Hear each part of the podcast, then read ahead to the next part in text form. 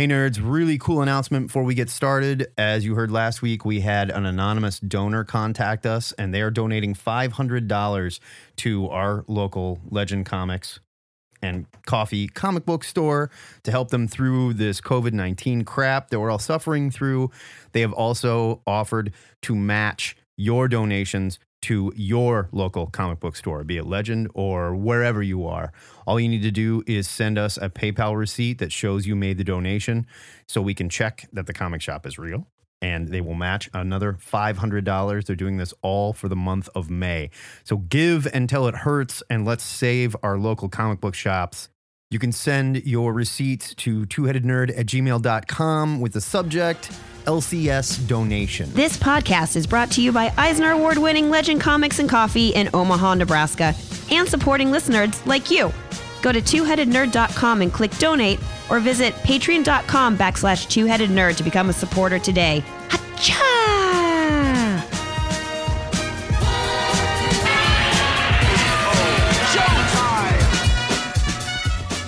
Broadcasting from the quarantine ziggurat in Omaha, deep below the metro area, it is our pleasure to welcome you to episode 574.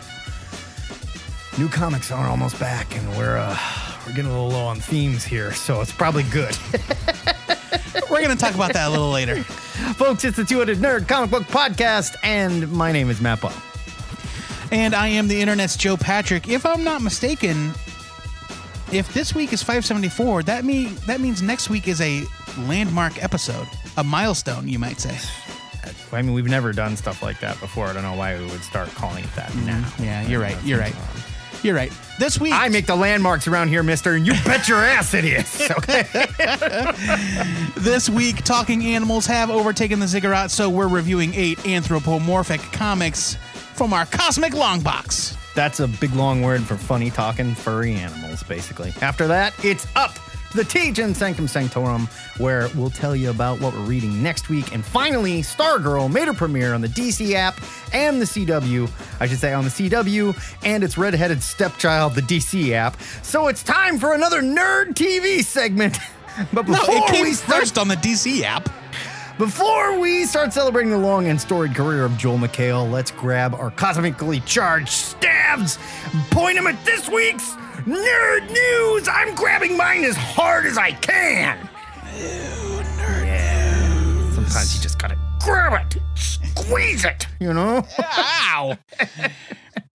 Marvel is reuniting characters with creative teams responsible for some of their beloved runs. First up, Mark Waid and artist Neal Adams' Fantastic Four Antithesis focuses on a cosmic menace with ties to Galactus. The series is Adams' first full-length Fantastic Four story. According to Waid, quote, the story begins with the FF struggling to prevent an extinction event on Earth and just goes more cosmic from there. We all know of Galactus, dot, dot, dot. But until now, no one has met his antithesis. Okay, so let's talk about this for a second. Okay. I'm not going to bag on Neal Adams. I'm not going to do it. The man, Well, he's not is- writing it, so I'm fine. He's a legend. Yeah. Do you still like his art? I mean, I understand why people liked his art in the day. I, I understand why it was I groundbreaking in the day. I'm not I like loved it. i I'm not- still love his old stuff. I I'm don't get saying- all worked up about a new comic book project drawn by Neal Adams, if that's what you're No, asking. I do not. And was there a time where Neal Adams worked on Fantastic Four? Well, as I said, this is Adams's first full-length Fantastic Four story. Right. So what's with the beloved creative team Mark responsible for some Waid. of their Mark? Waid. I know, Mark but the next one we're going to talk about is Peter David and Dale Keown, who are reuniting with artist German Peralta in August for Maestro, a new series exploring the origins of the villain who debuted in David's Hulk, Future Imperfect in 1992. The series of unspecified length is going to explore the story of how Bruce Banner slash Hulk. Spoiler alert, went from the version of the character most folks know to the hyper evolved villainous maestro. Wait a in minute. Wait a minute. Wait a minute. Wait a minute. Wait a minute. Bruce Banner is the Hulk. Uh, I didn't mean to ruin that for you, buddy.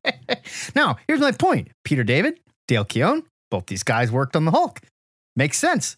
Yes, Right? okay, but Matt, if you go back, if you actually listened to what I said at the beginning, I did not say creative teams. I said creators. Oh, I did say creative teams. Yeah, what I meant was creators. that's what Like, confused me. Mark, that's I was Mark like, Waid had a beloved run on Fantastic Four. It's fun that he's agree. coming back to write Fantastic Four. Who Peter drew that? David writing Hulk. Uh, Mike Wieringo drew. that's it. right, and he's um, R.I.P. So R.I.P. in peace, Mike Wieringo. yeah, so I get um, why they can't get him, but Neal Adams, I don't know, man. It's, fine. weird. I, I just Weird. like for me, Mark Waid writing the FF is fun and cool. I'm into it. sure is. The only thing that could bum me out is you know an artist I don't particularly love. fine. uh, and I'm totally on board anytime Peter David wants to write the Hulk. Totally, I'm completely down with that. I'm not sure Um, how much Dale Keown is going to be involved, considering that they also announced a second artist, Yeah, I have a feeling he, Keown might be on covers or something like that. or maybe it's the sort of thing where they do like present day flashback sort of thing. I don't know. Maybe he he doesn't do a lot of work anymore, and it's too bad because I legit love that dude. He's Uh, got a he style. is- It is pretty ridiculous. I love it. he is Totally notoriously slow. So Yeah, I think that's the problem. Both series are set to launch in August. The lengths of both books w- were not announced, so we don't know if they're minis. They're, I mean, Yeah, I'm sure that they're. mi- I'm sure that they're minis. We just don't know how long they are. Gotta be right. Yeah, but you know, it's fun. It's like you know what? We're we're in this time. We're in this time. Marvel's got to like bring some content back. We've we've had this like two month lull. Right. Like get some get some classic beloved old guys in there to do some stuff. I'm I'm on board for it. Sure. I mean, it'd be cooler if they just did it in the pages of the regular series to kick sales back up, but we got to flood the market. I get it. I don't think it's. I don't think something like that would kick the sales back up. I Ah, don't think. I don't think. I don't think doing a Maestro story by Peter David and Dale Keown and a third guy in the pages of the Immortal Hulk it's going to bump this, the sales of the Immortal Hulk. no, that's probably true. Might bump the sales of Fantastic Four, though. Well, yeah, you know, that's a whole different kettle of fish. From the Mandalorian desk, who is Timothy Olyphant playing? There's been some madness online. Actor Timothy Olyphant recently reported joining the cast of Mandalorian and then spotted on the set wearing Boba Fett's armor. But here's the thing he's not Boba Fett. He's probably not Boba Fett. He's probably not Boba Fett. Well, the- Actor- because yeah, go ahead. actor Temuera Morrison, who portrayed Boba Fett's father slash progenitor slash older clone, Clone- Jango Fett. Clone Daddy. In, yeah, Clone Daddy. In, in Star Wars Attack of the Clones, also voiced Boba Fett in the most recent remastered edition of the original Star Wars trilogy. Because the old voice, we all, that needed to go, right? Yeah, I mean, yeah, I definitely. It's terrible. I was like, wait a minute, I thought he's supposed to be a clone. Oh, okay. I'm glad they fixed his voice. He is reportedly signed on to reprise the role of Fett in live action, though. What, what do they call this? Backslash film? It's slash report? film. It's called slash. film. Slash film. Okay. Slash film reports it's Olyphant who's going to be wearing the Mandalorian armor. Now, you're saying, what is going on here? This is bonkers. Dig on this. Chuck Wendig's aftermath Star Wars novels. They're set in a time period contemporary to the Mandalorian. This is also Chuck Wendig, who's not allowed to write Marvel Comics Star yes, Wars he got anymore, fired from Marvel Star Wars. yeah. And because his book- twi- his Twitter account is too full of cuss words. Yeah. the guy's Star Wars books are legit good. I've read a couple and I liked his Star Wars comics too. So, too bad there. But I bet he's making a little more money doing this. Regardless, he established this Cobb Vanth character, who was a sheriff in the wilds of Tatooine who purchased Boba Fett's armor from scrappers who retrieved it from the wreckage of Jabba's sail barge following, and I want you to pay attention here, Boba Fett nerds, following Fett's death in the Sarlacc pit. Apparent death. Okay, so it, he crawled out naked and ran around nude. Why- Why'd he take his armor off? Maybe it was damaged. Uh huh. Maybe he had to ditch it. Look, man, we don't know. It- It is well established in in the old canon, Which may or may not count. which obviously is going to count if Temuera Morrison is going to be Boba Fett in the Mandalorian. Uh, or in, in a flashback, maybe. It's We'll not. see. No, no. We shall see. no, you have to keep reading here because it's established in the can- in that canon that Boba Fett survives. He crawls his way out of the belly of the Sarlacc. I still don't. I don't accept this. I want to see it, or it didn't happen. Why don't And you why accept? like, why don't you? why did he crawl it? out naked? How does another guy end up with his armor? He crawls out butt naked. That's Matt, what you he got shot in the back by a bull. Uh-huh. No, he got he didn't even get shot. He got smacked in the back Yeah, with a stick by a blind Han Solo and fell into to the be, Sarlacc. digested for like five thousand years. A years. thousand years. Yeah. Which you're probably gonna, you know, like die of hunger No, and thirst. no, the then. Sarlacc the Sarlacc keeps you alive so that it can digest you slowly. That's how it Ugh. works. Oh, that's right. That's right. I forgot. It secretes Regardless. it secretes its goo into you and keeps you alive like on life support. Gross. Regardless, very little has been revealed about Vanth's backstory. All we do know is that he was once a slave, as evidenced by a big star shaped scar that's carved into his back, which signifies ownership. With the fall of the gangster Jabba the Hutt, there's apparently a big power vacuum that has consumed Tatooine and it's drawing all sorts of crime syndicates to take over the unruled landscape. Cobb, Timothy Olyphant, has committed his life in the service of protecting Freetown and keeping criminal elements like the Red Key Raiders away from Tatooine. He even struck a deal with the Tusken Raiders. A lot of Raiders running around, by so the way, many. to help protect the township. So the speculation is Olyphant could be playing Vanth, but we don't know any official details of many of the actors' roles for The Mandalorian season two yet. All we know this fall, Disney Plus. It's a secret until then. Yeah, I mean, we're not going to have two different Boba Fett's. We're not going to have like Temuera Morrison playing younger Boba Fett in a flashback, I hope he shows up naked. He's like, "That's mine," and he's just like dick naked. and then there's present day Boba Fett Timothy Olyphant. No, but I mean, uh, if they want to do something like, look, if they want to do something like, yeah, Boba Fett's dead, and we get to see some flashback Look, of him or something. maybe he didn't crawl. see- Listen, you're you're so obsessed about the idea that he that he left the Sarlacc naked of his own free will.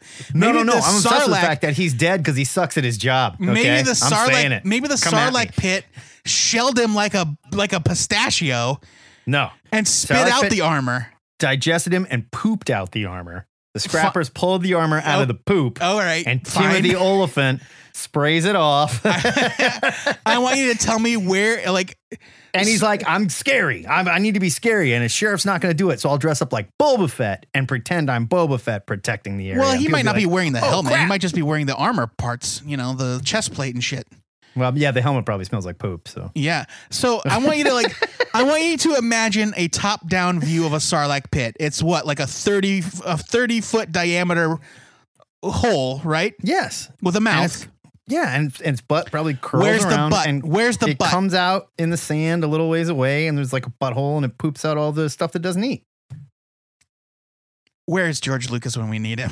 Would you want to poop straight into the sand? I certainly wouldn't. That sounds uncomfortable. the, this this sounds like like space justified to me, and I'm one thousand percent on board for it. Yeah, no, and uh, like I said, I like the idea of he realizes like, look, a cop is not gonna frighten these guys away, but if I put on this armor, I will be scary. I I can pretend to be this person, and then maybe yeah, Boba Fett does come looking for him or something along those lines. We'll see. Into it. I can't wait. All right. From the uh well, we did the Mandalorian desk, not the Star Wars desk. From the Star Trek desk. Regardless, this is the Star Trek desk. Yeah. No wars here. No, this one's way slicker too. It's super nice. That's right. It's not. It's not all dirty and dusty like the Star Wars desk. That's right. No sand. Sand. It gets everywhere. I hate it. CBS All Access has announced Strange New Worlds, its latest Star Trek TV show, which will focus on Captain Pike, Spock, and the pre Kirk Enterprise. totally in. You don't have to tell me anything God else. damn it. In. Hell yes. uh, Anson Mount and Ethan Peck will reprise their roles as Pike and Spock from Star Trek Discovery. They'll be joined by Rebe- uh, by Rebecca Romijn as number one, first officer of the Enterprise. Strange New Worlds is set a full decade prior to the events of the original Star Trek. They were the best part of Star Trek Discovery season two. Without a doubt. Without a doubt. No question. No question No. Loved him. when when Anson Pike uh, when Anson Mount uh was done on the show, I was like, I need more of him. I need more of him right now. Yeah. Uh, I need more No. of that character. they were fantastic. And Pike, like I like that first captain. I can't remember his name now uh, off the top of my head. The Uh, yeah, it was Jeremy Irons, right? Guy Uh, no, No, not Jeremy. wasn't Irons. Jeremy Irons, Jason no. Sands. No, yeah, the guy with the bad eyes. He had like the robot not eyes. Jason Sands. What was his name? I can't remember. Jason Isaacs. But but the character, the actual character's name. He was cool, and I liked him because he was kind of flawed. But he was kind of a bad guy, right? I mean, he wasn't such a bad guy, but he made decisions sort of with a different kind of moral compass. You know what I mean? For he the was the betterment. di- he was the discovery captain. yes, and he was doing things that he felt were right, and they were kind of questionable, and he was butting heads with Michael and stuff like that. Yeah. But when Pike shows up, all cocky, Ah, he's so confident, good. Like just like old school Star Trek commander, like fuck yeah, like, I could, this guy rules. I could not believe that it was the same guy that played Black Bolt on the Inhumans. It took me months to realize it was the same dude because he is so good. Are yes? Anson Mount played Black Bolt on the uh, ABC Inhumans show. really? Yes. And I mean, to his credit, he didn't say anything. It totally was him. I can't I can't judge his acting because he didn't say anything. No, But it, he's so good as Pike. He's so good. he really And is, and in- he's got that good-looking, cocky thing going on. But he's not like a jackass like Kirk. Right. He's honestly a little better at his He's job. like and a little honorable. more- right. Yeah. yeah, a little Um, more by the rules. And if it's not going to be by the rules, do me a favor and don't tell me. You know. uh, in the video that accompanied the uh, announcement, Pike, uh, or I keep calling him Pike, uh, Anson Mount kept uh, talked about how it's going to feel a lot more like traditional Star Trek with like a sense of exploration cool. and hope The- and it's optimism. a perfect place to do that. Perfect Yeah. place to do it. I am thrilled. I am I am so happy with what CBS All Access has been doing with Star Trek. I think they need to quit fucking around and just call it the Star Trek app. I mean, whatever, CBS, we get it. You have other shows on there too. No one cares. Nobody cares. I can tell you, uh, the only thing that it's been used for in our house is Star Trek and old episodes of Survivor, because my wife loves Survivor. Fair enough. But yeah, I'm thrilled. Uh, no announcement, uh, no premiere date has been announced yet, but it can't come soon enough. Definitely thrilled. Hit it. That is your nerd news for the week, but I'm sure we missed plenty of other stories while ignoring the internet for our justified rewatch binge. Let me tell you, I'm up to season three. That shit holds up. Oh man, yeah, I rewatched it probably last summer. I think I rewatched it. it. That show is unstoppably good, and even the worst season of Justified Yes. is better than 99% of television out there. Yes. it really is. then and now. So hit us up on the THN Forums big news section or any of our social media outlets and talk to us about these stories or anything you think we missed. Yeah, yeah, we heard about Ruby Rose. We'll talk about it on on uh, Answer of the Week. Don't worry about it. It is review time in the Ziggurat, and this week we dipped into our cosmic long box to review eight comics featuring talking animals. I'll admit, I thought this was going to be a lot more fun No! than No, it actually was. it was not fun. But before we do, we better get some cocktails in our hands. Let's turn it over to the official THN bartender, Mr. Justin Fletcher. All right, nerds. I guess this week we're talking about talking animals in comics. So um, I've got two cocktails today, just because I want to talk about two different characters. Um, one, I guess, is a throwaway cocktail essentially because it's just a poor man's version of a screwdriver. So let's just go ahead and knock that one out. This is called a Michelangelo, obviously, because the the drink is going to end up orange by the time you're done. So you're going to take uh, two ounces of, of vodka, um, probably some flavored vodka. Honestly, even though I hate that shit, would be really great in this purpose. Some like vanilla or uh, orange flavored. I don't know, some kind of a, a nice uh, a nice sweeter uh, sweeter styled vodka, and then you're just going to take orange Fanta and just top that off in about a pint glass with some ice and maybe a little bit of whipped cream on top if you've got some Dunzo's the Michelangelo. But for the real cocktail that we're going to talk about today, we're going to we're going to talk about one of my favorite talking animal villains, and that would be Gorilla Grodd. Um, I played a lot of DC Universe for a time, um, and that's a horrible game. And if you know what I'm talking about, you know because you're just doing the same thing over and over again with higher levels. Whatever. Um, I, I quickly during that game learned to love Gorilla Grodd. I, I didn't even know who the fuck that was, but just through this game, I was like a, a giant silverback gorilla that can talk and control minds. I'm I'm all in. So we're gonna uh, we're gonna do a, a, a, cocktail called the Monkey Gland, uh, in, in paying homage to the wonderful super genius Gorilla Grodd. So uh, a Monkey Gland is essentially going to be an ounce and a half of gin. Um, you're going to use an ounce and a half of orange juice. Um, but I would probably, if you can, use use don't just use regular oranges. Maybe um, use caracaras or um, tangerines, something like that. Just uh, something that has a little bit of tartness to it, so it's just not straight sweet orange juice. But anyways, an ounce and a half of gin, an ounce and a half of orange juice, like I said. You're going to use a quarter ounce of grenadine, um, just for a little bit of tart and sweet, um, and then you're going to use two drops of absinthe. Um, there's a couple ways you can do absinthe actually. Um, you could make this drink like I already said and throw it on ice, shake it up. Um, and then right before you go to pour it in the glass, you could use a mister to mist and spray absinthe into the glass to coat the entire glass. Or you could just drop, you know, a little bit of absinthe into the glass as well, and then just kind of stir it around. Mainly, what you want is you want to be able to smell it. You're not going for a, a ton of flavor from the absinthe, but also when it comes to absinthe, a little bit goes a long way. So, in a drink like that, four drops of absinthe, and you are going to taste it just a little bit, and that's what you want. Um, so yeah, four drops of absinthe. Um, pour that all that stuff into a coupe up. Um, maybe take a lemon. Um, I think lemon's really good. A lemon peel, espresso over the top. Good to go. So there you go. There's a really slutty, easy Michelangelo. Or there's a little more complex monkey gland. Enjoy, nerds. Thank you, Justin and Joe. Excelsior.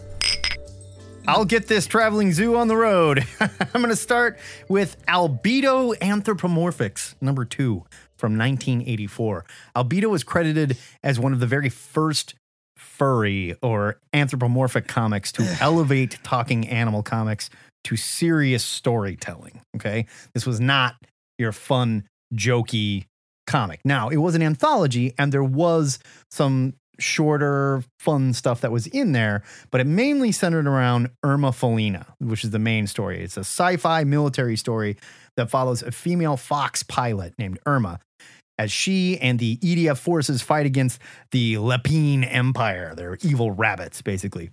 Creator Steve Gallacci created an amazing world, complete with his own alphabet for Erma, and his pencil work is really good. The real star of this comic, though, is the first appearance of Stan Sakai's Usagi Yojimbo. And honestly, from day one, Sakai was a master storyteller. I've read this before and I forgot how good his very first Usagi story is.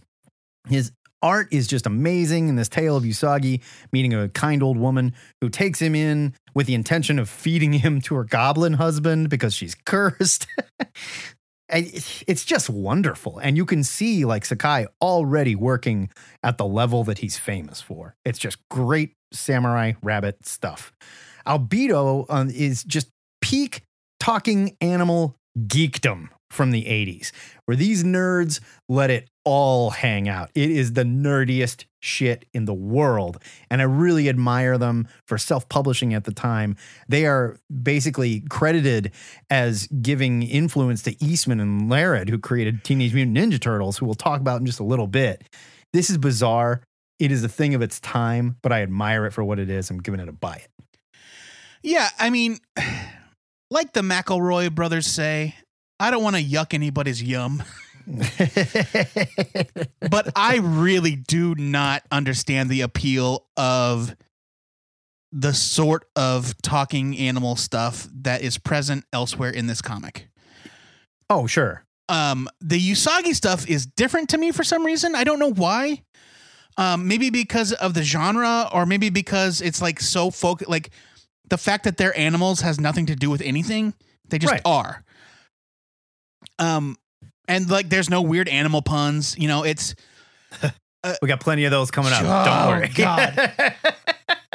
um, but yeah, uh, this this this comic would be worth reading just for the Usagi story, and you can tell that he's kind of like massaging his way into the uh, final design of the character. Yeah. uh, and it's it's so fun to see. I I really loved reading it. I'm giving it a buy it as well, uh, even though I don't really have much interest in anything else that they did in the comic.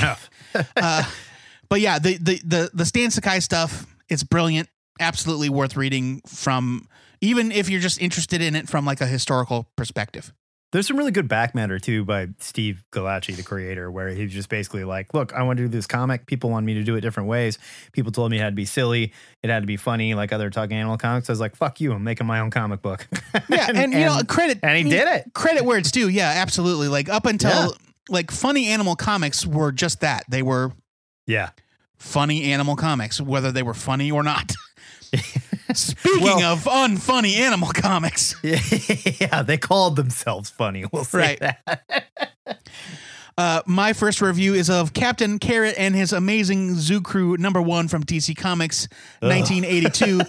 uh, it should also be noted that we all that we read the 16 page pre uh, prelude chapter that was found in New Teen Titans number 16.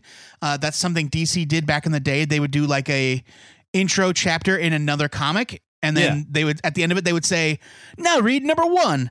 Uh, they did the same thing for the New Teen Titans in DC Yeah. Comics Presents number twenty six. The only difference is the new Teen Titans went on to be a hit, and this was fucking Yeah. garbage. Yeah, right. Uh, now, Spoiler alert. I yeah. Uh, I have always loved Captain Carrot, but that was before I actually sat down and read it. Legendary creators Roy Thomas, Gerry Conway, and Ross Andru are involved with these initial stories, so how could they have gone so terribly wrong? I'll tell you how. They don't write funny stories. That's not Yeah. Roy Thomas's jam. you know, it's like we may as well ask him to pole vault while we're at it. Sure, I bet he can't do that either. Uh, the story begins with Superman investigating the devolving of a number of Metropolis citizens, which eventually leads him to an alternate Earth uh, full of quote unquote funny animals, of course it does. some of whom become superheroes. Credit where it's due right off the bat. The art by Andru, who did the Superman sequences, and Scott Shaw! Exclamation point, who drew everything else. That's that's literally his name. Yeah. Uh, it's pretty great as well. Uh, also, there is a fun nod to the formation of the Justice League of America towards the end, which I thought was kind of charming. Uh, everything else in this comic is a complete slog. Yeah. The, the script is dreadfully unfunny, and the animal puns are out of control. There Oh, are yeah. there are puns. There are animal puns for things that don't need puns. Like I understand proper names, city names, character names, whatever. Sure, animal pun. right. Normal English words don't need animal puns. the writers make a joke of the repetitious elements, but that does not make them any less boring after the second time it happens, let alone the sixth time it happens. Yeah. It took me, no joke, about four tries over just as many days to get through this comic book. And by the time I was done, I was angry that I'd done it. Captain Carrot, I can't lie, it's a beloved concept that somehow survived despite its awful beginnings. I'm giving the first issue a leave it. Yeah, I hated this. I- I- the, the same way that we look back at characters like Luke Cage in the pages of Hero for Hire, who was being written by uh, two white guys who were like, I don't know, I bet black people on the street talk like this, right? Sure, Like, right, yeah. This is written by two white guys that have never met a child in their life, let alone have any clue what kids think is funny.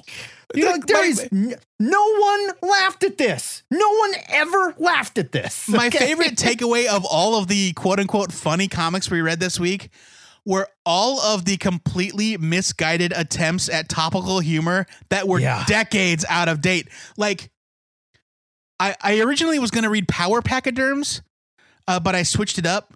And I think that in Power Pachyderms, there's a character in the background that's wearing a uh, a Nixon Mondale T-shirt. like, what the hell? Oh my god, I can't stop laughing. Yeah, it's God. Ugh. That book Ugh. came out in the 80s. Matt, please rescue us from this abyss. My next review is of Fish Police number one from Fish Wrap 1984. You're going to notice that all my comics are sort of from this window of 1984 to like 1986. That was kind of the golden age of these independent and you know anthropomorphic comics. There was an independent boom at the time. Yep. Huge, yeah. Fish Police is the creation of cartoonist Steve Moncuse with help on inks by his friend Sam Kieth. Oh no shit. Yeah, here's some Fish Police trivia. Sam Kieth's first published work was inking Fish Police, and his first penciling was a next issue pinup page. Fun. This, the story follows Detective Gill, a hard nosed or perhaps finned cop who may have used to be human. They kind of hint at it. Okay, There but they're some- underwater though. Right. He used Okay. to be human. I think I have a question about this later. Go on. Go on. There are some hints in the issue that Gil used to be a human cop, and his name isn't even close to the end of the fish puns here. In true crime noir fashion, a knockout dame named Angel Fish shows up looking for Detective Gill's help in getting her uncle out from the nefarious fish mafia, aka Squid. There's even a foul mouthed fish police chief that smokes cigars underwater. Sure. they also go to bars and have drinks underwater. So They really sit in cha- they sit in chairs and walk upstairs. Yeah. This was way pre internet, and they are naming a lot of popular aquarium fish in this. So Mike was either an aquarium nerd, which I can appreciate, or he was a very devoted researcher. Angelfish, calamari. Well, they're like, oh, that neon tetra was a real son of a bitch. you know? Not all the humor ages well, but there is no doubt Moncuse is a very talented illustrator. His line is very thin and very light. He almost draws like he's drafting his panels like an architect.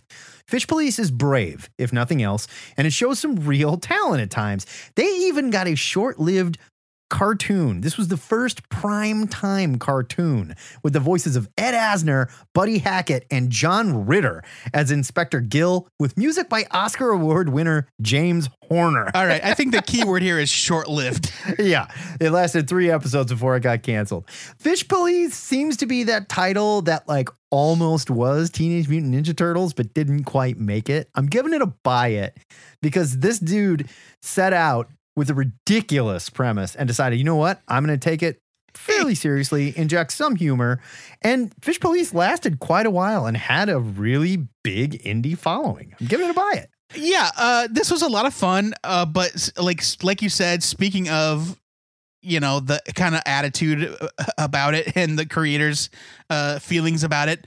Uh, my favorite, well, one of my favorite things about this issue was the letters page, quote unquote, at the back, which was just a, a letter from one creator to the other and back again. Yeah, they were like writing each other. yeah, and the first letter was like, uh, "Dear Steve, what the fuck? Yeah. what are we doing?" yeah. And then every once in a while, be like, Paul, don't forget the beer. yeah, right. Um, yeah, this was fun. Uh, the art is great. Years ago, we had an Ask a Nerd question about life under the sea in Atlantis in Aquaman. Right. right. Like, do Uh, they sleep in beds? Like, why do they like? Do they sleep in beds? What's the deal?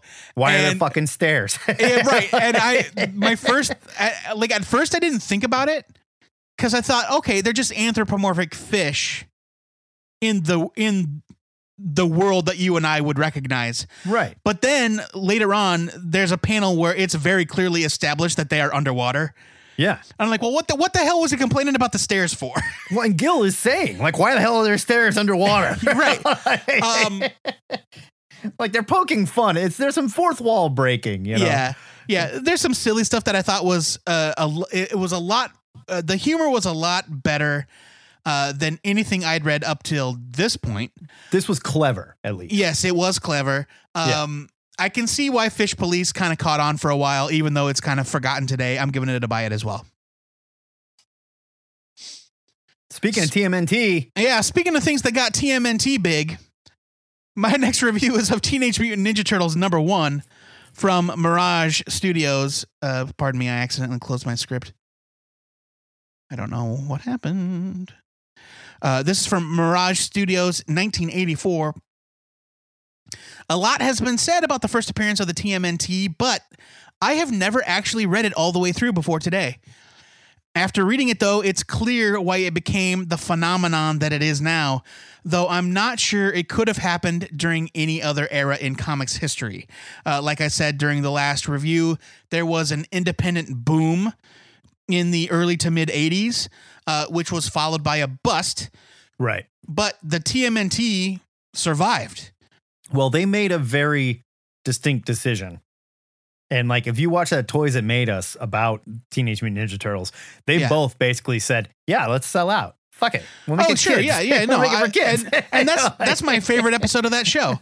yeah. And the like all the other ones that that disappeared were like, no, we're not selling out. We're sticking by our we're sticking by our creation. It's ours. And they were like, how much are you gonna pay us? Like, fuck Yeah, yeah, they right. can eat pizza and break dance. I'm into that. Yeah, like Eastman and Laird. I, I don't believe Eastman and Laird have any stake in the property anymore at all, other than like IDW has hired Kevin Eastman to work on it.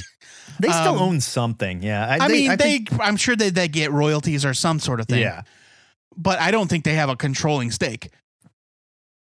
Kevin Eastman and Peter Laird's story is a love letter to comics past, especially Frank Miller's Daredevil. Uh, it's very obvious that like the origin of the TMNT is directly tied in their minds to the origin of Matt Murdock becoming Daredevil. Yeah. It's the same goo. Yeah, it's the same goo. The story is clear and concise. It wraps up in a single issue. And it kind of seemed like the duo didn't expect to be able to tell further tales about the turtles beyond this one. Uh no spoilers, but it comes to a pretty definitive ending. Oh, they didn't think they would at all. They thought Right. this was it. And then they were just like, we'll put a comic out and see what happens. And it happened to sell. And they were like, Yeah, oh, yeah. Exactly. okay, now we got to write more. uh, Eastman's art i and storytelling is excellent, uh, except for one thing. His inking gives the exact same weight to everything in any given panel. yeah. So it can sometimes be a little bit difficult to tell what's going on on the page. But his style is really fun and nice to look at. It's just that, you know, he needed he needed to work on his line weights at the time. TMNT number 1, it's an excellent introduction to a cultural icon. I'm giving it a huge buy it. This was totally fun to read. Oh, yeah. This is one of my favorite comic books, period. I, I like, I remember I made my dad drive me to Star Realm at a very young age and spent a lot of money on like a third printing of Right. number one or something because you can't find first printings. You printed like 300 of them. Yeah, yeah, they're like very that. rare. something stupid. And trivia here if you look in the version we read, which is like a con reprint or whatever, you can see Kevin Eastman wearing an Albedo t shirt. Yeah, there's a lot of talk about like the pro- the process of the making of the comic, the albedo thing. Yeah. These Um, guys were nerds and they Yeah. loved anthropomorphic shit, but they wanted it to be serious. And yeah, this this is a fantastic introduction. People who don't who only know the turtles from the cartoons and stuff will be a little shaken, like, really? That's kind of what they used to be like? Because this is serious. Oh yeah, they murdered they murder lots of guys. There is no joking. They are ninjas, straight up Yep. assassins, you know, doing their Yeah, work yeah, and yeah. disappear. And it's just so funny to see they made their success because they did kitty everything up and put him in a fucking van that shoots pizza and shit. you know? I still love but it. they made a bunch of money. So Yeah, they did. there you go. God bless them. Uh, yeah, this was. It's so fun. It's so fun, and you know there are some things when when you go back and revisit something you know historic. Sometimes you read a Captain Carrot and you're like, why? right. Why did people care about this? Why did why did it last 20 issues and have multiple revivals? yeah. Why did Grant Morrison put him in multiversity?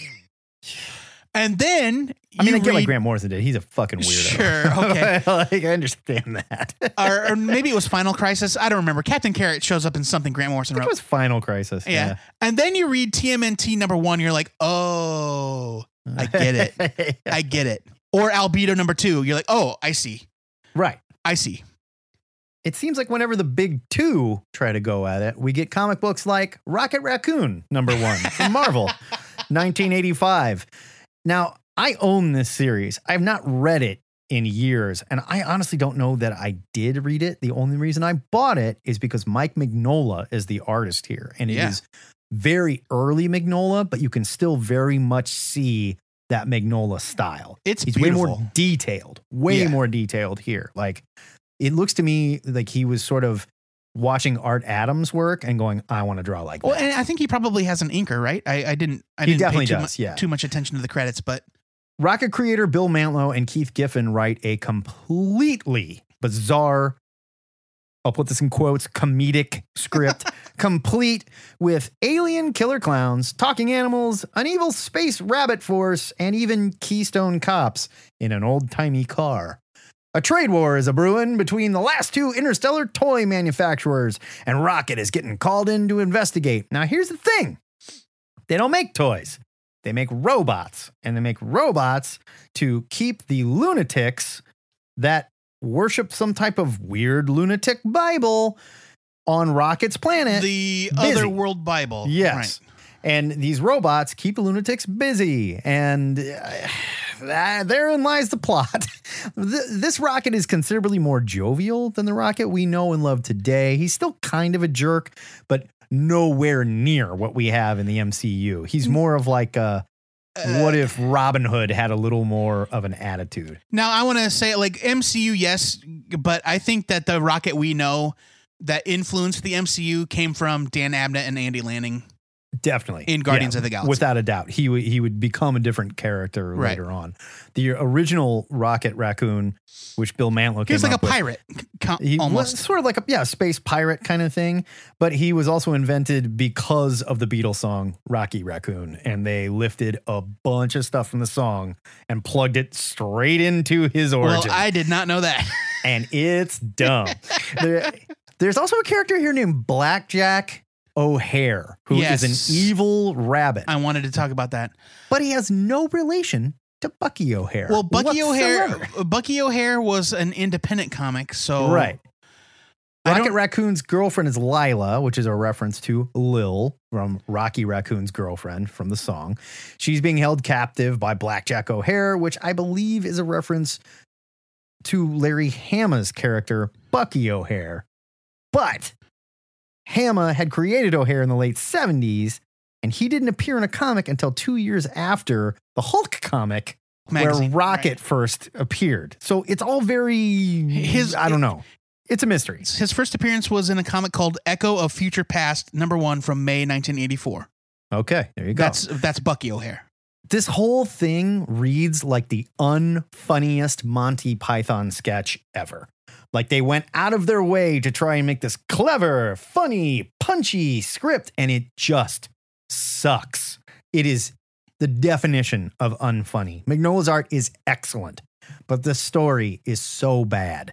I am glad Rocket ended up the character he is today, but this was just beyond wacky. I don't get it. I don't know what they're going for. Keith Giffen is a funny guy, so I have to blame Bill Mantlo on this one.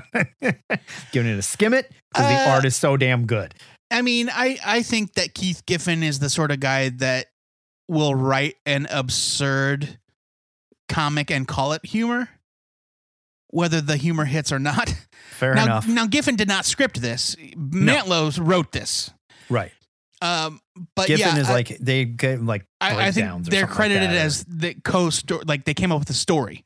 okay. Um, but yeah, it's just it's one thing after another that's just completely ridiculous. Like when the Keystone Cops showed up, I was like, "What?" yeah, Like, what they're literal. They're on here? literal Keystone Cops, like from Yeah. Earth, from Earth pop culture, and it doesn't make any sense. Well, but I think they're also the toys, the robots, because there's like a Napoleon robot. yeah, but again, that doesn't make any like, sense. It, like a- why? I don't know because there's also killer space. clown robots Yeah, as well. exactly. Yeah, right, Why? exactly. like, what Um, are we doing? the the art the art is beautiful. It's It so really gorgeous. Um, I mentioned to Matt earlier when we were texting about this uh, that I don't remember. I didn't remember anything about the comic. Um, I don't think I had the first issue. I think maybe I had issue number two or whatever.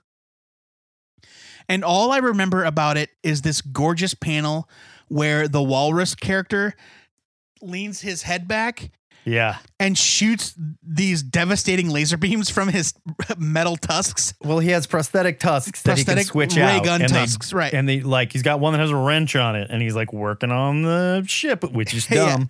it's uh, just stupid. But I mean, this this book is so pretty that it's almost it almost like the script almost does Mike Mignola a disservice. Yeah, it really it's a it's like a damn shame. Right. what it is. Um, I'm gonna give it a skim it as well, if not for just the art, but again, you know, as a as a as a cultural touchstone for a character that's become so beloved. yes. It's like if you want to know where Rocket Raccoon came from, count your lucky stars. I wish we had a rating where we could say look at it but don't read it. You know? I mean, I I'm gonna think- give it I'm gonna give it a look at it. I think that's a I think that's a skim it. I think skim it counts that counts for that. Uh, like unfortunately, Matt and I read it, so no, see, but like a skim it to me almost means like, yeah, the script's all right. You know, no, it's not. no. no. See, the to me- only reason it's a skim it is because the art is so exceptional. to me, a skim it means you're standing you're standing at the rack at Legend Comics and Coffee, and you're flipping through it, trying to decide trying to decide whether or not you should buy it. Fair enough. Um, but yeah, no, it's not good. It's not good. No. Speaking of not good, Joe Patrick. All right. Um. Oh like man, I say, I, this this one screamed right past not good. I was way more generous uh, than than I remember. Uh, I, my next review is of Angel and the Ape, number one from 1991 DC Comics. After nearly 25 years, someone at DC decided that the time was right for a revival of Angel and the Ape, a comic book that originated in the late 60s. the story is of a sexy private detective and her best friend, a talking gorilla. Uh, in fact, the series was revived again at Vertigo a decade later, again Oh, yeah. for inexplicable reasons. But as far as I could tell, sticking with the theme of this episode, this volume by writer artist Phil Foglio is the only one where Sam Simeon, the gorilla in question, actually talks out loud. Foglio is best known as the creator of the long running steampunk indie comic Girl Genius. Oh, really? that? Yeah, you remember that shit? Oh, no shit. Uh, no offense to any Girl Genius fans out there. the cover paints a very sinister picture with Sam looking more like a demonic creature than a Yeah. gorilla. Uh, but the interior art doesn't do him too many favors. No, I had no idea what I was getting into. I looked at the cover and I was like, oh, this could be. And then I immediately opened it and went, wait a minute, what? yeah, right. Uh, I would not go so far as to say that the art is bad, but Sam the art is bad. Sam definitely looks more like a caveman than an actual gorilla. Yeah, I'll say it. The art is bad. The human characters, especially the women, are drawn with an uncomfortable sexiness that I believe Matt Baum would describe as sexy baby style. Yeah, definitely. Like, I'm sort of a naughty little kid with gigantic boobs and a huge round butt. like, God, There's- what are we doing? There's even a pinup at the very end where Angel, eh, it's Angel and Sam in the jungle or whatever, and she's wearing like a cave woman outfit that is almost embarrassingly skimpy Yeah, like a- Vampirella would be embarrassing. for a mainstream DC comic from 1991. you can definitely see how Foglio would go on to have a career drawing porno comics, which is also true. We got a stack, we got a whole short box of Phil Foglio porno comics in at Krypton Comics one time. And they sat in the back room waiting for somebody to have the guts to put them on eBay because we were not going to sell them in the store. The dude certainly doesn't understand how a dress works. I mean, Or- because it's like he's got Angel in a dress, but every time she's like doing something, both of her legs are coming out of the sides of the dress, like she's wearing like a Roman gladiatorial. like, well, you know, it's got a big, it's Like, a big, it's a dress with a big slit up what the, the middle or hell? whatever. Uh, well, yeah, I mean, we got to be able to see her butt when she's standing around, I guess. I'm not defending it. I do have to give the script credit for taking it easy on the animal puns, which I did appreciate. Despite the odd character design, I did think that the art was pretty well drawn. The self referential script gives the impression that the duo has been solving cases for quite a while, which is true because their last comic book was in the late 60s. I wrote here that I had fun reading this, but I'm looking back at it and I'm not sure I did. This is garbage. I'm revisiting my my my feelings, and I'm not sure that I had any fun reading it. I th- I thought maybe like the novelty of the concept won me over a little bit, but I'm gonna give Angel and the Ape number one a leave it. There's a part that you are missing, and I can't believe Oh, you're not bringing Is it it up. is it the racist poster? No, there. That's another thing. There's definitely a racist poster, but you're forgetting about the part where Angel's sister wants to fuck the gorilla. She doesn't want to fuck the gorilla. She She, wants, wants- to date the She gorilla. Wants the gorilla to be her boyfriend, Joe. That is Yeah. bestiality. Look. There's a there's a very clear line in the script where Angel is talking to her sister, which retroactively is Dumb Bunny from the Inferior Five, Yeah. another comic book from the '60s. she wants to date the gorilla. She wants to date the gorilla. Yes, Dumb Bunny, uh, Athena is her name. Uh, she comes to Angel and she's like, "Look, Sam is my friend. I wanted to ask your opinion. I want to ask him to be my boyfriend." And Angel, to her credit, is like, "You cannot date Sam. He is a gorilla." Yep. no shit. like, look, Foglio doesn't draw backgrounds. Is more concerned drawing sexy legs, big butts, and big boobs than he is with faces because his facial work is terrible. The gorilla fundamentally does not look like a gorilla. No, he It- does not. He looks like a caveman. It- seriously, like a Neanderthal or something. That and the script is not funny at all. This is garbage. I, No. I can't. This is a leave it on Now, every level. uh, there's there's one thing that I did not write down in my review that I want to bring up. This comic book came out in 1991. On the wall in Sam and Angel's office or Angel's apartment, it doesn't matter. There is a poster for something called the Samurai. Uh, no, the Kabuki Odd Couple. Okay, it's a joke about the Odd Couple, Felix and Oscar. You know, you Right, you know who right. it is. The quote unquote joke is that the caption for the poster takes the L in Felix and replaces it with an R. Felix, you bring great dishonor on this house. Yeah, well, I wasn't going to go into it, but thank you. Yeah. And I'm like, this is 1991, and nobody at DC went, hold on. We okay, can't. Joe. Nope. I'm sorry you don't think Asian people can be funny, but personally, I think they're hilarious. Like, yeah, yeah. I was so, so stunned to see that uh, in this comic book. But yeah, no, it's bad. It's bad. I was too busy looking at Angel taking her top off in that panel, so you know, is what it is. we know where your head's at. Let's move on to something a little more review proof.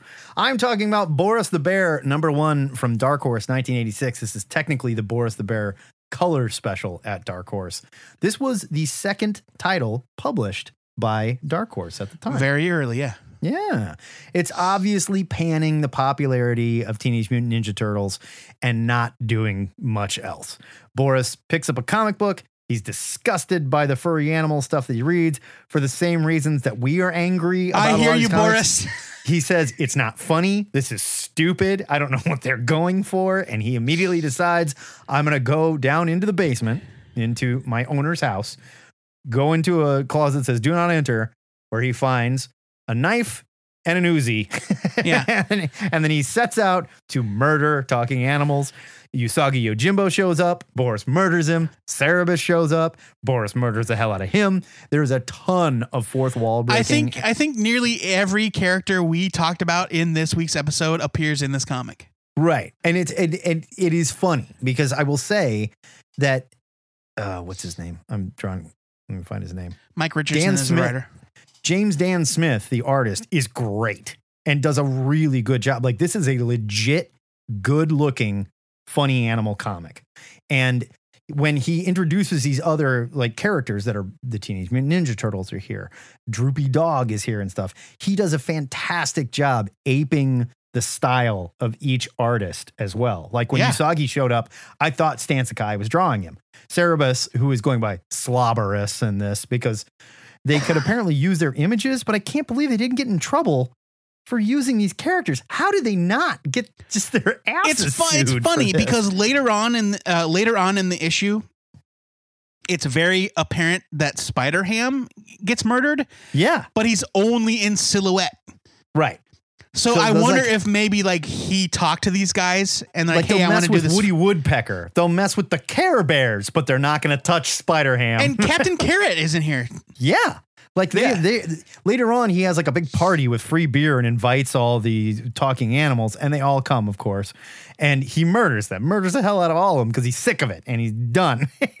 Yeah. They, I just can't believe how many violated copyrights are in this book. I have no idea how they got away with it, but it really is legit funny. Mike Richardson writes it. His script is very violent, very black comedy, but they do like these different things where like Ambush Bug is here for some reason, who's not Yeah. really a A, a parody of Ambush animal. Bug. Right. I don't really get it. A complete But he's like, I'm just walking along. No way that bear is gonna find me in the next two panels. And then like he's Right. right, there in the next panel. so like ambush ambush bug later later on after his initial appearances uh when he got his own minis by keith giffen and uh, Right. uh uh robert loren fleming he adopts a toy doll yeah, called like Miracle Toy or Che- something. it's or- called cheeks the toy wonder Yeah, that's right. and and cheeks the toy wonder appears in this comic under a different name and totally gets destroyed yeah, so like these guys had to be friends with a bunch of these people. oh yeah for sure There's no question. Otherwise, for they would have just gotten sued. I think they probably pushed the limit a little bit with, you know, like the the Care Bears showing up and whatnot. But yeah yeah yeah this was legit funny. It was very well drawn, and it gets a huge buy it. Uh, so you mentioned uh, you wrote in the script, but did not mention it out loud. There is an appearance when you talked about the um, each character being drawn in the style of their creators, Right. like Usagi or the Turtles. Mhm. Uh, there are these mice police officers that show yeah, up, and it is drawn in a completely different style than the like rest Miami of the book. Miami Mice or something. It is called Miami Mice. It's from an independent comic called Miami Mice from 1986. Oh, okay, all right. Uh, and yeah, it's like it's it's so fun the way he did all that. So of course I've I've I've known about Boris the Bear forever. I I remember like I I can't tell you the number of times that I've probably bagged this issue and put it out in the back issues or whatever. I've never once actually looked inside of it. And I was surprised by the bloodbath that I found. oh yeah, Um, this is fun. It's fun, uh, tongue in cheek, uh, and it it totally like encapsulated the majority of the things I felt reading this week's comics. I'm giving it a buy it as well. last one, Joe. Last one. We did it. Yes, ending on a fun note. My last review is of Sam and Max Freelance Police Special. This is also from Fish Wrap Productions, 1997. I'm sorry, 1987. My mistake. Sam and Max is one of the iconic indie properties of the late 80s, kept relevant by a passionate fan base, uh, a short lived Fox cartoon. I think it was on Fox uh, and a point and click adventure game series, which is where I first encountered them. I first uh, learned about Sam and Max from the Telltale game series, but I quickly came to love their madcap adventures. This special is their first comic book appearance as the freelance police run afoul of a ridiculous cult and its followers and introduce the world to the wonder that is Fizzball. Steve Purcell's art is absolutely beautiful. His cartoony style creates a world full of bizarre characters, and it couples with his script to create an almost effortlessly funny, self referential story full of jokes and sight gags. Naturally, the Doomsday Cult story wraps up with a mid-air hijacking Sure. that ends with a hilariously deadly sequence right out of three of the first four Alien movies. Sam and Max Freelance Police is a complete delight to read, and it really should be held up with the same regard as other indie comics of the era. I'm giving this a huge buy it. Same like here. it's got a cult following, but I don't feel like Sam and Max is nearly as popular as it should be. Yeah, I feel like Sam and Max had a minute there when it got pretty big and like trades were selling pretty well and it did pretty well in the book market and stuff like that and was being introduced to like young readers in schools and stuff because it is very smart. It is it's cheeky, but it's not nasty in any way. Like it's not no, I mean it, it's like it's sort of like it's a it's a slightly more tame version of Milk and Cheese, right? Yeah, exactly. Milk and Cheese is absurdly violent and graphic. Sam Right. and Max is absurdly violent and cartoony. Right. And it's a joy to read. It really is. It's this is what you can do with funny animal comics and do it right. And it was nice to like read this last and wash my mouth out from the other fucking garbage It's we were at. Like, Please, Steve Purcell, scrub out the inside God, of my brain. this theme made me mad. It's your fault. It- this is I your know, I fault. picked it. but yeah, huge buy it for me too.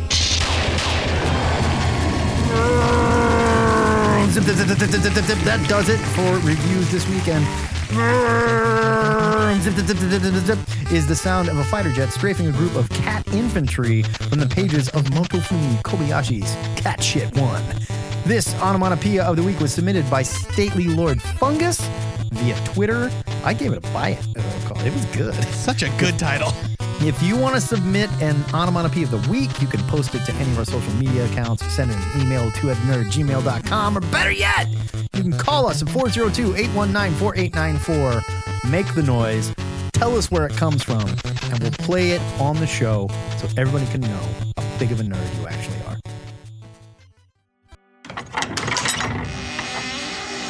Now that we've ground all the funny animals into mincemeat for the moloids, it's time to retire to the THN Sanctum Sanctorum. To Even shake- they won't touch this angel and the ape crap. Jesus. We're going to shake the magic eight ball of Marduk and reveal the theme for next week's reviews. Now, look, I know that we talked about new comics coming back next week. We looked at the list. It's very small.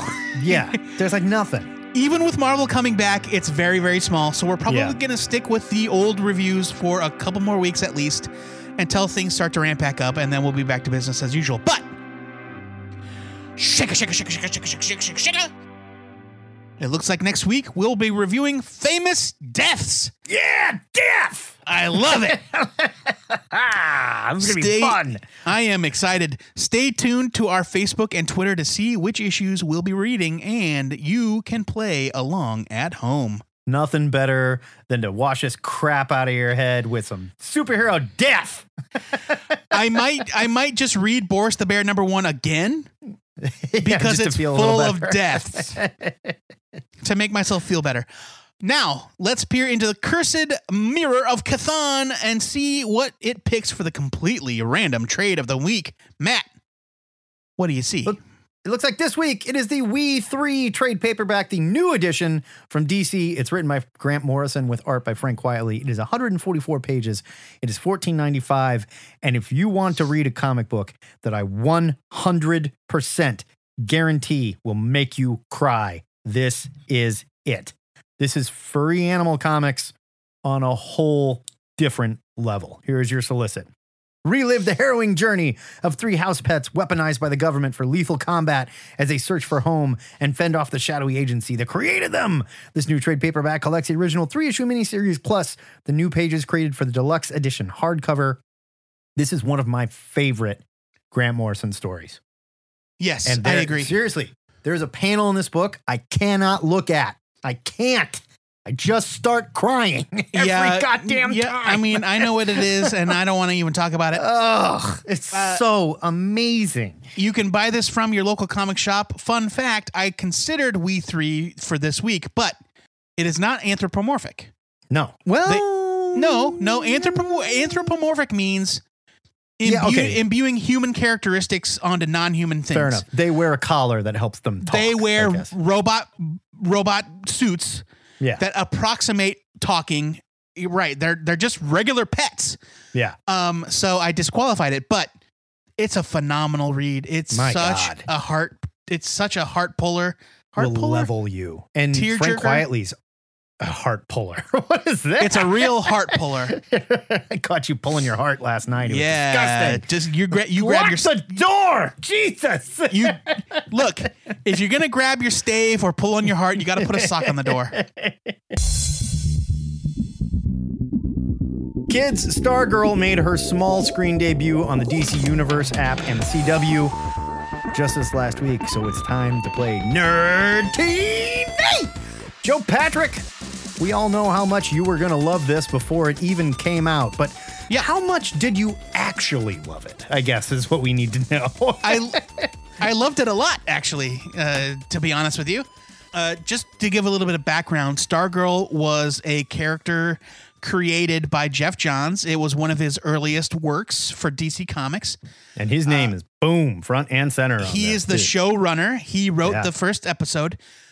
Uh, so originally she was the Star Spangled Kid, and she was the stepdaughter of Stripesy, the sidekick to the original Star Spangled Kid, uh, which she discovers. Uh, and then like kind of uses to you know manipulate him and becomes a Right. superhero of her own and it's it's not until quite some time later that she ga- that she is given the cosmic staff uh, by Jack Knight when he retires They kind of rewrote things here a bit. and then but, becomes you know, Right. They do. Um, in this comic, uh, the setup is fairly similar. Uh, it, uh, other than, you know, other than the stuff with the JSA, which is a little different. Uh, the, the, the, the show opens with the death of the JSA 10 years ago.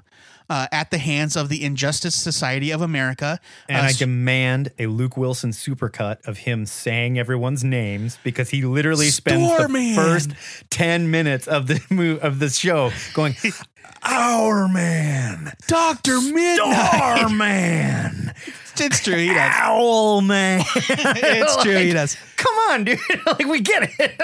uh, it's true, but like the first the first word of the first episode Wildcat. is Starman.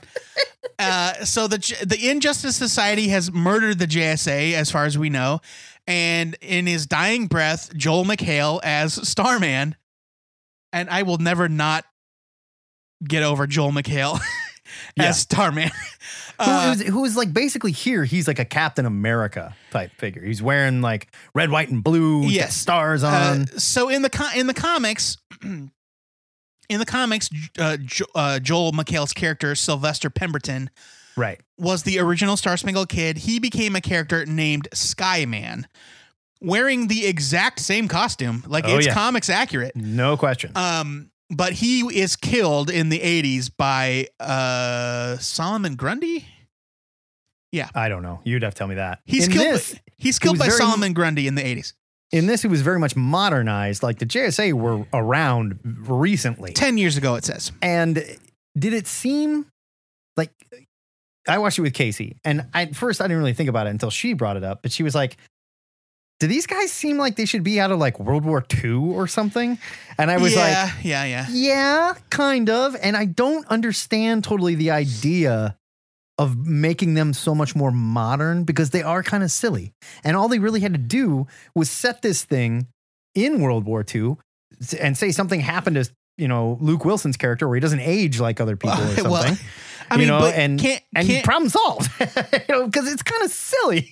but you agree you agree that that's kind of a lot of hoops to jump through, right?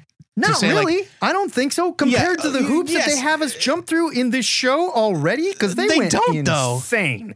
They went totally nuts in this. Like they were like they may have looked silly, but the i like introducing the idea that they were from the 40s, but they got sucked into a timeless dimension where they fought Asgardian demons for 50 years. No, I'm not saying they didn't do anything like, like that. I'm saying they could have set that's this the story of the JSA. you could have set this first scene. Just say, hey, this happened way, way back, like right after World War II or something. And I- I- I think that- Stripesy just doesn't age like other people because something happened to him. He got I- hit with the cosmic staff. I There you think go. I think adding in that additional thing might have been just a little bit too far to go. See, I think um, not adding it in like made it kind of like, oh yeah, that is kind of weird. But it sounds like to me that your the, the your only complaint is the costume designs. No, that's not my only complaint. I, I like when they were showing them, I was like, fuck yeah, this rules. I was like, I love it. Sure, Wildcat hits like- the ground. I was and I did the same thing. Luke Wilson. I went, Wildcat. Luke Wilson goes, Wildcat. Wildcat.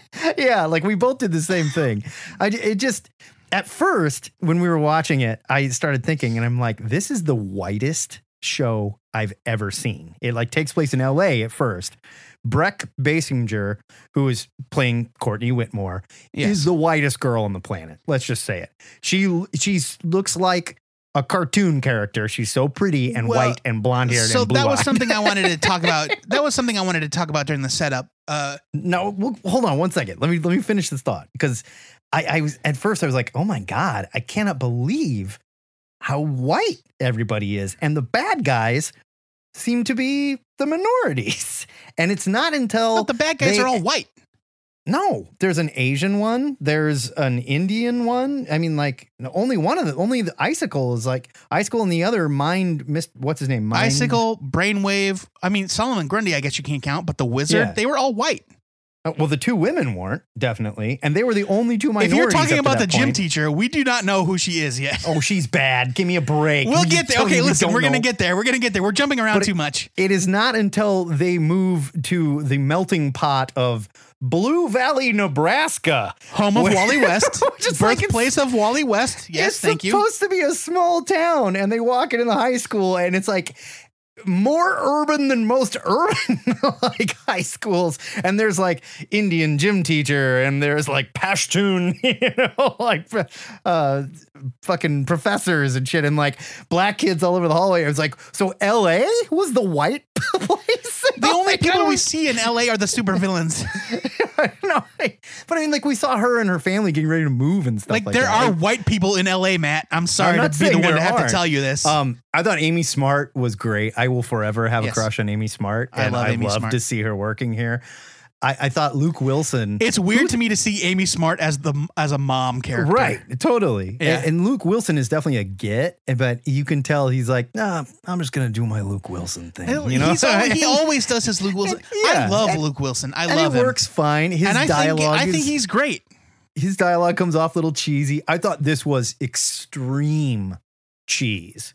Right, I'm not gonna say I didn't like it, but Sure. oh my god, it was so cheese ball.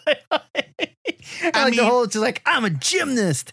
So when I get to staff and be like, "Whoa, what are you doing, staff?" Oh, wait a minute, you want me to flip around on you? what? Sure, of course. She's testing the waters. Now, listen, we can't. We don't want to get into too many spoilers here. no, no, no. But uh, so something that I wanted to say during the setup, you, like you mentioned, uh, you know, the her ethnicity and and and everything like that, and how she's this blonde haired, blue eyed, like whatever. Uh, Star uh, Star Girl Courtney Whitmore is based on Geoff Johns's sister who died in a plane crash, Right. and so it's very like she is definitely based off of a real person Sure. uh, which is why you know they didn't really play around with with ethnic, ethnicities or anything. And I'm, I'm, I don't have a problem with that. I'm just saying, like the actress herself, I don't think that any young teenage girl is going to look at her and go, "I can relate to her." She is looks like she was grown in a tube and created I by mean, cartoon look, like, uh, animators. the- She's so fucking white and cute. Even the even the quote unquote nerdy kids were were beautiful. So I don't know what you're yeah, no, I mean about. that. What's a CW They're, show? they so are CW cute. Yes. There's CW, so everybody you like you want to fuck everybody on the show, even Michael, the well, little kid. I mean, not the minorities. No, no, they're bad. Sorry, not sorry. I didn't mean minorities. I meant um, uh, minors. I meant the minors. I don't want to fuck any of the minors. No, Uh, like I like this was cute, and I will give it that it had a better setup than the last couple of CW shows I've seen. It's still very much following the DC CW formula, no question. They did surprise me in the end, where I like I did not see that shit coming. you know, Oh, with the uh, yeah, With the robot. I'll cut that. right, right. Yeah. But yeah, like I mean, he was in the promos and stuff, but Oh, was he? I see. I didn't see any of the promos. Yeah, Honestly. yeah. So I didn't know. So when that happened, I was just like, "Are you fucking kidding me?" I mean, have you never read? You know about Stripe, right? You know that he is the he he. yeah, I'm well aware. I just didn't know they were going to do it on the show. yeah, yeah, yeah. I mean, That's you tell See, me, Luke. you- Like you tell me that Luke Wilson's going to show up in the stripe costume, wearing it like a giant robot. Like I would have told you, you're out of your goddamn mind. There's no way they'll do that. uh, so, maybe it's not a spoiler since it's in the promos. I'll leave it's in the promos. Yes. Okay. Um. So, one of the things that I liked best about this first episode is how much it wears its love of DC Comics on its sleeve.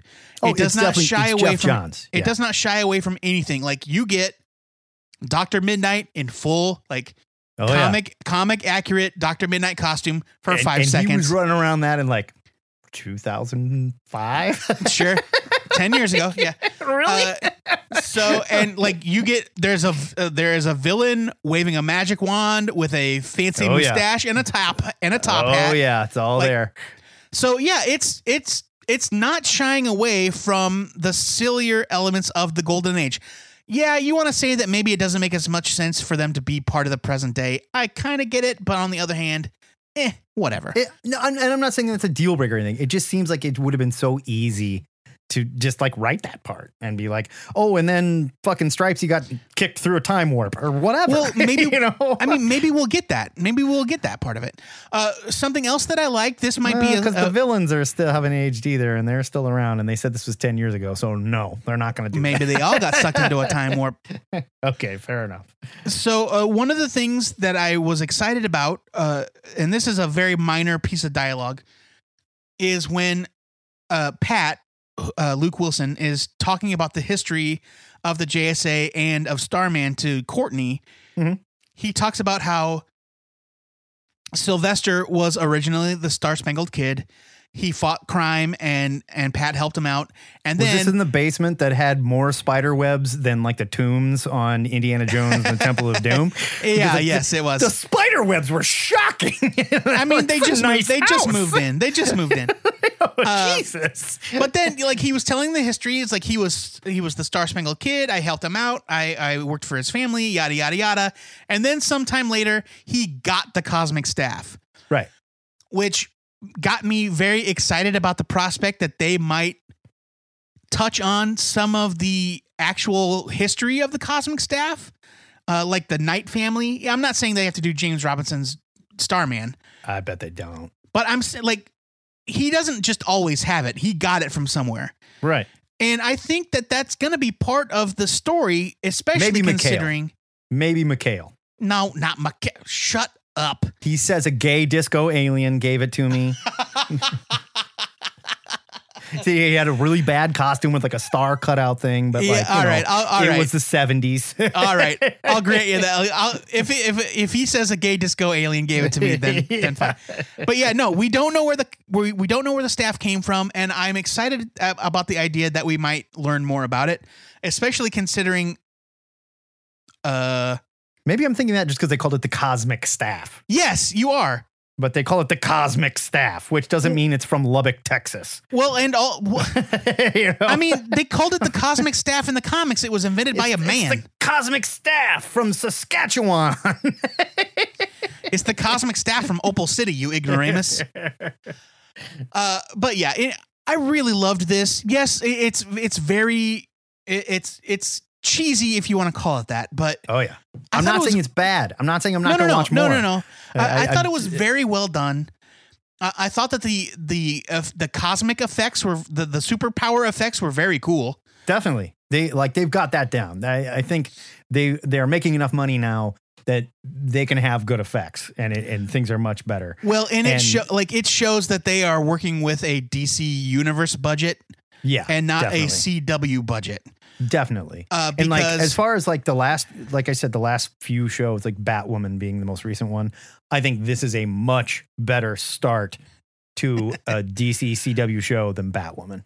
So, um, just for comparison, Legends of Tomorrow, which I love, there was an episode of Legends of Tomorrow after Stargirl re-aired last night, uh, and that show features a character that can turn into organic steel, Right. a character with a very powerful flamethrower gun, a character that can control the weather, and they spend so much time not using the character's powers because they don't have the money for it. Yeah, and when they do, doesn't look great.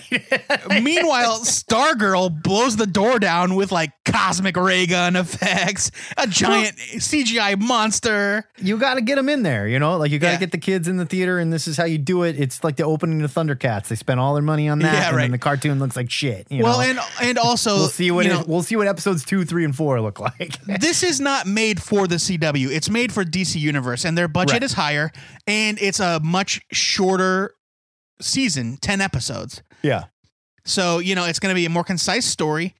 And I I just thought they really nailed it. They really nailed the tone of the character. Geoff Johns clearly loves this character. You can tell he still loves the JSA. yeah, And and I'm I'm really- I don't think Brec Bassinger is bad by any means. I think she's perfectly she good. looks in the like role. a Cupid doll. Yes, it's but true. like, my God, she looks like she was grown in a tube to be professionally cute. You're just mad that you're not that cute. yeah. I'm giving this a watch it. Yeah, it's a watch for me too. I mean, it- it's super cheeseball, but it is definitely again better than the last few CW shows that I have seen. It's Without cheeseball in a fun way. Wildcat! Dr. Midnight! Power Man! I told you to wait in the car! Excelsior! Oh, That is it for THN 574. And next week, things are going to get real goddamn morbid on the show when we talk about a pile of dead heroes. Joe Patrick, until then, give these nerds a new question of the week. This week's question, pardon me. This week's question was submitted by Brian Domingos via the THN forums. QOTW Self Quarantine Edition. You have access to any comic book published in any language. What is in your lockdown reading pile? An old favorite? Something you always wanted to catch up on? The sky's the limit. All right. Comfort Comics. The only limit, dot, dot, dot, is your imagination. Wow. Butterfly in the sky. Uh, you may have noticed that we have been posting other questions on our Facebook and Twitter as well. So call 402 819 4894 or shoot an MP3 to twoheadednerd at gmail.com with your answers. We will make you internet famous. Remember, keep it a tight two and a half minutes and share the air, nerds. If you're new to the show and you'd rather get a Captain Carrot full back tattoo than listen to another minute, I assure you. No. It's only because you just haven't heard enough. No, The good news is I won't. You I can, can't. you can hear the entire run of THN in our digital longbox archive. TwoheadedNerd.com. Hosting that many episodes, it ain't cheap, kids. So we want to thank donors like Benjamin Holmes. He's a new guy, right? I know he's been with us for a while. Oh, nice. Thanks, Benjamin. Benjamin. We appreciate it. Before we go, our weekly shout out goes to artist Tess Fowler, who has had to take a hiatus from comic book work while she battles breast cancer. A friend of Fowler's has set up a GoFundMe page to help pay for bills and for her cancer treatments. I will make sure to put that link in the show notes for this episode if you can donate and help out. Yeah. Word to you, Tess. Keep fighting. Sister. She's a badass, and she's been really cool about the whole thing and very upfront about it, too. So, Yeah, it- like if you follow her on Instagram, like she is very open about what she's been going through and how it's like affected her body and Yeah. her work. It's it's really something, and she's she's a real champ. Until next time, true believers, remember to pre order your comics, or your retailer might just make sure you fail out of college and have no choice but to become a comic creator and work in an industry with absolutely no retirement and no health care whatsoever. This is the two headed nerd signing off. Really went dark there at the end. Making a point, god damn it.